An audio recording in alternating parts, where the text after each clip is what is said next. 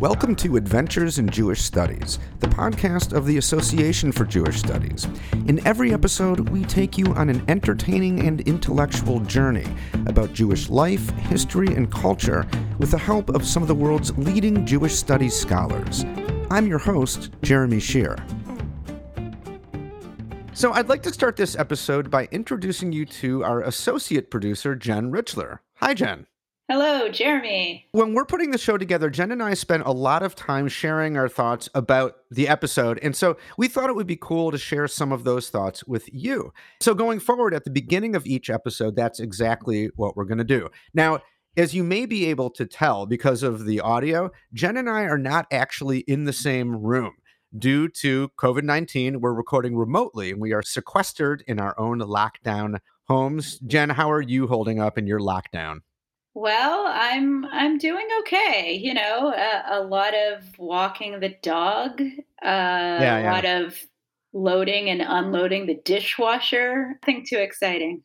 Yeah, it, it's. I mean, it's pretty wild that this year for Passover we're dealing with essentially a real life plague, right? I mean, you could True. you could create a new Haggadah that includes COVID nineteen as the eleventh plague. You could. To your mind, how does COVID nineteen stack up against the plagues of the Exodus? I mean, you know, it's pretty bad, right? But yeah. I suppose you could say the same about some of the other plagues. You know, perhaps frogs yeah. wasn't the biggest deal, but slaying of the firstborn is pretty pretty tough. If we did a Haggadah with COVID nineteen in it, it would just be a description of this virus, and then the Egyptians just kind of sequestered at home, all bored. But the Israelites are allowed to just go about their normal lives and have fun. Yeah, right? Yeah, that sounds yeah. good. Yeah. Okay. So now, for those who are not familiar with the Haggadah, our listeners that just don't know that term, it's the book used as a guide to the Passover Seder and to telling the story of the Jews' exodus from Egypt. And the Haggadah is also the focus of this episode. And one thing that's remarkable about the Haggadah is that there are just so many versions. Yes, it, it happens that I haven't been that adventurous in my own personal Haggadah use. Yeah. So for all the years of my childhood and even into adulthood, I used the same Haggadah yeah. every year at our Seder. Some of you will know what I'm talking about when I say the one that is yellow and maroon. We, we use that, that every year to the point that I know, you know, what is on which page of the Haggadah, and right. you know I know where the wine splotches are from from Seder's past. But yeah, I know that there are a lot out there. I know there's you know Hogwarts Haggadah, and yeah. I mean that's the one that always leaps to mind. But I know there's pretty much a Haggadah for everyone out there. Yeah, there's an emoji Haggadah, of course. There's even a Trump be. Haggadah that someone put out there. Just many, many varieties many of the good old traditional Haggadah as well. And, you know, I can't think of another Jewish liturgical text that's so malleable and that we're allowed to shape and change. You know, there's right. nothing quite like that except for the Haggadah. So, in this episode, we explore the history of the Haggadah, how and why it was created, and how it's evolved over time. We hope you enjoy. Imagine that it's the year 50 of the Common Era, and you're living in the Roman province of Judea in the land of Israel. It's the 14th day of the month of Nisan, the beginning of spring, and it's time to celebrate the festival of Passover, or Pesach. But it's nothing like how we celebrate Pesach today. There's no searching for bits of leavened bread with a candle and feather, no gathering around the table with your family for the Seder, no matzo ball soup. Instead, you and your family select an unblemished firstborn lamb, gather some provisions, and, alongside all the other families from your village, set out for the Holy Temple in Jerusalem. There, on the eve of the holiday, you hand over your lamb to a priest who leads it to a blood soaked altar for sacrifice. Then they would get the, the meat of the lamb, essentially, take it home and roast it in Jerusalem, and have a feast that night this is Ruth Langer, a professor of theology at Boston College and the author of several books about Jewish liturgy. The feast, she says, consisted of roast lamb as the main dish, along with some matzah and a really nice condiment, which was some kind of bitter herbs. So if we think about that as, as eating a you know mustard on a hamburger or something like that. Several centuries earlier, according to the second book of Chronicles, Judean kings used the pilgrimage festival of Pesach as a way to demonstrate and consolidate their power. Rabbi Vanessa Ochs is a professor of religious studies at the University of Virginia and author of the recent book, The Passover Haggadah a biography. She notes that Judean King Josiah, who ruled from 641 to 610 BCE, is described as having sponsored a lavish Pesach celebration. He donates 30,000 lambs and goats and 3,000 cattle. The Levites are singing, they are roasting Passover sacrifices, and they are dispatching them to the people. This type of communal experience, Ochs says, embodied what the anthropologist Victor Turner would call communitas. There is a sense of exuberance, connection to your people, connection to God. And when the temple is destroyed, the question becomes how do you mark this day?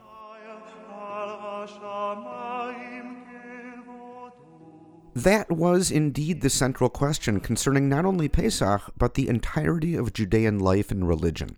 Because in 70 CE, when Roman legions destroyed the temple in response to a Jewish rebellion, the Jews lost not only their central place of worship, but also their community and traditional way of life. It's easy to imagine the Jews of the time wondering if the ancient covenant between God and the people of Israel was broken. When you're in exile, and you're feeling great despair, how do you continue to rejoice and be grateful for a time when God once redeemed your people, but now you're no longer in a place of redemption? And so the rabbis of the period faced the monumental task of reimagining Judaism as no longer centered on the temple and on offering sacrifices. Instead, Judaism became a civilization focused on studying and interpreting the laws of the Torah. In other words, Judaism became intensely text based. Through their study of the Holy Scriptures, the rabbis began to reconfigure how Jews would keep the commandments and celebrate the festivals, including Pesach. And it's here, in the Tosefta and Mishnah, that we see the very first glimmers of what would eventually become the Haggadah. Like the Mishnah, the Tosefta is a written compilation of Jewish oral law, and it includes a section on how to conduct what we might call a proto Pesach Seder at home. It begins with a blessing over wine and then there is an hors d'oeuvre of dipped sweetbreads. Some psalms are recited at the table. There's also to be matzah on the table, along with bitter lettuce dipped in charoset, a sweet paste made of fruits and nuts. And after the meal, there's to be a scholarly discussion of the laws of Pesach, which, according to Ochs, may not have proven to be the best arrangement because you're discussing all the laws of Passover. You're studying only after all the eating and praying is done, which means you might not be terribly awake. Which may be why the Pesach ritual described in the Mishnah seems to be the one that stuck and served as the model for Seders going forward. As Langer notes, the Seder as described in the Mishnah was modeled after the Greco Roman symposium, which consisted of a meal connected to some kind of formal discourse and discussion. It's in the Mishnah's discussion of what should constitute the details of the Seder discourse that we begin to see elements familiar from the Haggadah. For example, the Mishnah itself tells us that there's a very important interaction between children and parents. So they talk about fathers and sons that the son needs to ask the father questions. As it came to be known through the Babylonian tradition, four questions, which is one of the most familiar passages of the Haggadah. As for the telling of the story of the Exodus from Egypt, the Mishnah focuses on a passage from the book of Dvarim, or Deuteronomy, chapter 26, verses 5 through 8, which summarizes the history of Israel from the patriarchal period to entry into the Promised Land. It begins A wandering Aramaean was my father, and he went down into Egypt and sojourned there, and ends with God delivering Israel from slavery with a mighty hand and an outstretched arm. In more ancient times, this passage was recited on the holiday of Shavuot, which is several weeks after Pesach. So, why did the rabbis of the Mishnah zero in on this passage for Pesach? Well, maybe it's because it gave people in exile hope that God would one day rescue them from their plight. It's worth noting that the Mishnah deliberately leaves out the following verses in Deuteronomy, which describe God delivering Israel to a land of milk and honey and the people offering the first fruits of the harvest as a sacrifice to God. In its truncated form, focused on Israel's deliverance from bondage, Langer says, it was a way to give a people in exile a brief, relevant, and easy to memorize text that could serve as a jumping off point for discussion. And you say, okay, take this text and use this as the basis for telling the story. It's got the nuts and bolts there. And then you can expand on that. You can expound on it. You should be thinking about it, talking about it, letting it grow so that it's not just those five short verses, but a hour, two hour, five hour discussion, whatever it, you want to make it into. The Mishnah also introduces the concept of the afikomen, although not initially as the piece of matzah eaten as the last bite of food after the meal. It says, "Ein maftirin achar pesach afikomen." So it says, after you eat the paschal lamb, and then we don't quite know what the other words mean. Afikomen sounds like it's a Greek word for revelry. So it's saying don't go out and party after you finish eating the paschal lamb. Several centuries later, the Gemara, the part of the Talmud that compiles rabbinic commentary and the Mishnah, relates the rabbinic decision that the last taste of food during the Seder should be matzah to replace the taste of meat in the mouth. Not very effectively, but it does. That's its purpose. And so you can't move on and finish the Seder. You can't do the grace after meals and the rest of Hallel without having had this last taste of matzah. And that final palate cleansing piece of matzah became the afikomen. Still, the Pesach ritual described in the Talmud doesn't say anything about a Haggadah. Beyond the focus on the passage from Deuteronomy, the rabbis of this period don't offer a written guide laying out the order of the ritual. It's only later, during the 9th and 10th centuries, that the earliest Haggadot begin to appear. They were discovered in the late 19th century by American Rabbi Solomon Schechter, who found fragments of 9th century Haggadot from Babylonia and from Palestine in the Geniza, or repository of the Ezra Synagogue in Cairo.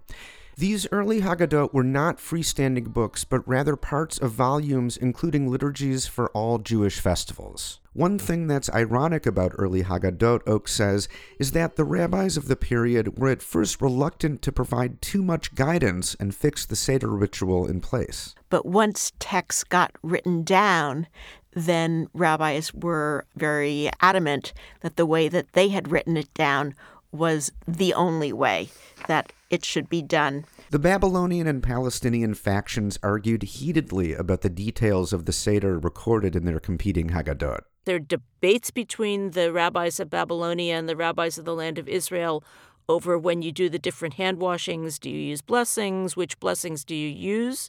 We only do a blessing over the second hand washing whereas there were people who did a different blessing over the first hand washing. The Babylonian Haggadah eventually became the standard, and even in its earliest versions, it's pretty close to the Haggadah we use today.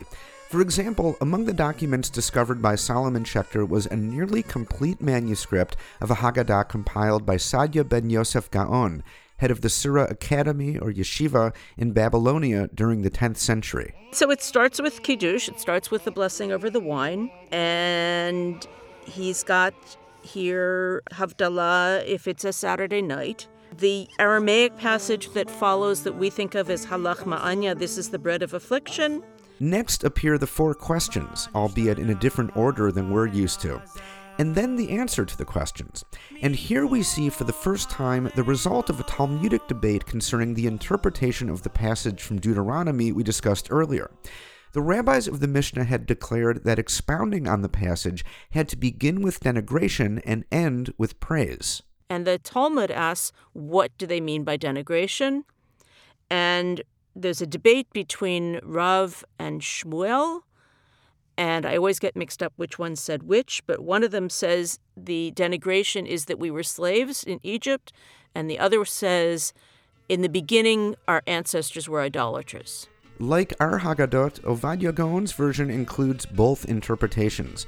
It begins to answer the four questions by stating, We were slaves to Pharaoh in Egypt. This goes directly from that into the four children which is an ancient piece which is uh, found in uh, Midrash and is integrated into the Haggadah and from there delves into the other answer that our ancestors were idol worshippers, which in turn leads into telling the story of Israel starting with the patriarchs and their idol worshipping forebears. Then he has this passage that we always sing in our house Blessed is he who, who kept his promise to Israel. Blessed is the Holy One, blessed be He. The blessings are to praise God for keeping his promise to Abraham that after 400 years of Egyptian slavery, God would rescue them. And this promise, which has stood for our ancestors and for us, is important because not only has this one Pharaoh stood up against us to destroy us, but in every generation that they stand up against us to destroy us. And the Holy One, blessed be He, saves us from their hand. That's one of the most important lines of the Haggadah and that's here already.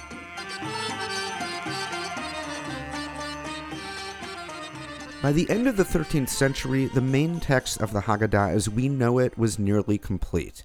At a time when owning books was becoming popular among the wealthy, the Haggadah finally emerged as a standalone text. But it wasn't only text. Some Haggadot also included elaborate illustrations. The beautiful ones were commissioned by wealthy Jewish families and they were created by Hebrew scribes with fine hands who also knew how to draw. In places where Jews were barred from artist guilds, rich Jewish families would commission Christian artists to fill their Haggadot with colorful images. So, one form of illustration is to show you the rituals of the Passover Seder and its preparation. You'll see people making matzah, you'll see people sitting around a table, families at their tables, and families preparing. Sephardic Haggadot from the medieval period often included other illustrations. And that would be images from other books of the Bible that might be illuminating, clarifying, but are not referenced in the Haggadah itself. Say, images of the seven days of creation, images of stories from Genesis. The invention of the printing press during the 1440s sparked a flourishing of new Haggadot. It was a period when Jews began to want to know more than just how to conduct the Seder. They wanted to explore the deeper meanings of the ritual. The printing press allowed for the publishing of Haggadot with rabbinic commentaries on the text. For example, in the aftermath of the catastrophe of the expulsion of the Jews from Spain in 1492, the Haggadah commentary of the 15th century Jewish Portuguese scholar Isaac ben Judah Abarbanel was sharp and pointed. His questions are profound and disturbing. He asked, What benefits have we in the diaspora today derived from the exodus from Egypt? Isn't it possible that we would have been better off in Egypt than in our contemporary exile? And in a period of desolation. I think what we see in the printed Haggadah that we see nowadays is a sense that there are real existential questions that are part of the Haggadah which which aren't answered within the Haggadah. We need our commentaries to help address our heartaches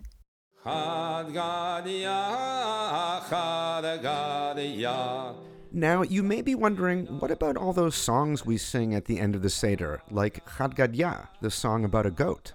According to some sources, they began to appear in Haggadot during the 16th and 17th centuries. And according to Langer, they were basically popular folk songs. They're of a type that we sing in English. There was an old woman who swallowed a fly. I don't know why she swallowed a fly. She followed a, a spider to catch the fly, and so on and so forth.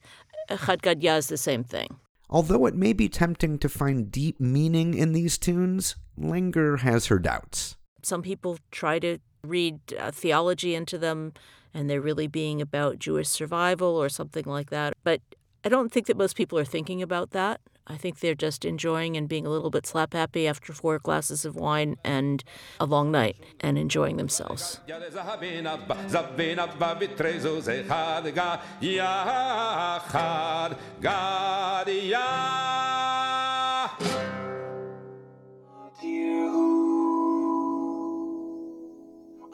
dear who you've never told that. car Haggadot continued to evolve throughout the Renaissance, the Age of Enlightenment, and on into the modern age, adding new commentaries and illustrations to reflect changing times. In 1932, Maxwell House began publishing its famous Haggadah as a marketing strategy. It became the most popular Haggadah among American Jews and earned the brand loyalty of millions of American Jewish coffee drinkers. In 1946, the Third U.S. Army published what came to be known as the Survivors Haggadah, which included the recent experiences of Holocaust survivors alongside the traditional text. In the 1950s, Israeli Jews published Zionist Haggadot, celebrating the founding of the modern state of Israel. And starting in the late 1960s, Haggadot with explicit political viewpoints began to emerge, promoting civil rights, feminism, vegetarianism, and many other movements and philosophies. Today, we're awash in so many versions of the Haggadah that it's difficult to know exactly how many there are. There's a Haggadah to suit every sensibility, whether you're a Jew a social justice activist, or even a Harry Potter fan. And yet, at their heart, all of the various Haggadot do the same kind of work, guiding participants along the ritual of the Passover Seder. What's most remarkable about it to me is that between its covers, it holds the possibility for a Jew who might never have been to a Seder before or might not even know the story of Exodus very well.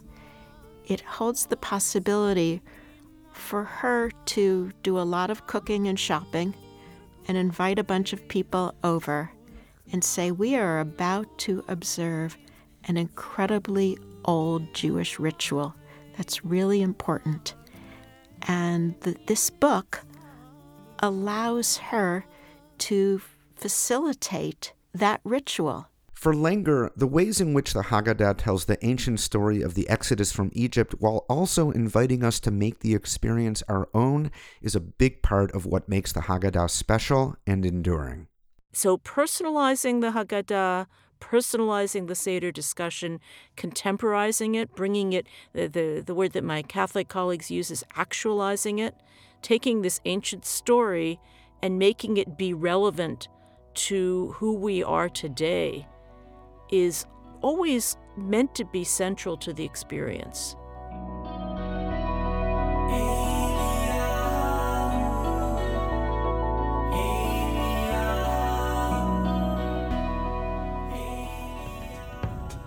Adventures in Jewish Studies is made possible with generous support from the Salo W. and Jeanette M. Baron Foundation. The executive producer of the podcast is Warren Hoffman. Jen Richler is associate producer. The Association for Jewish Studies is the world's largest Jewish studies membership organization and features an annual conference, publications, fellowships, and much more for our members, as well as public programming. Visit associationforjewishstudies.org for more information on what we do, to learn about joining if you're a Jewish Studies scholar, or to find out how to bring a Jewish Studies scholar to your community. So, thanks for listening, and we hope you have a happy and healthy Pesach.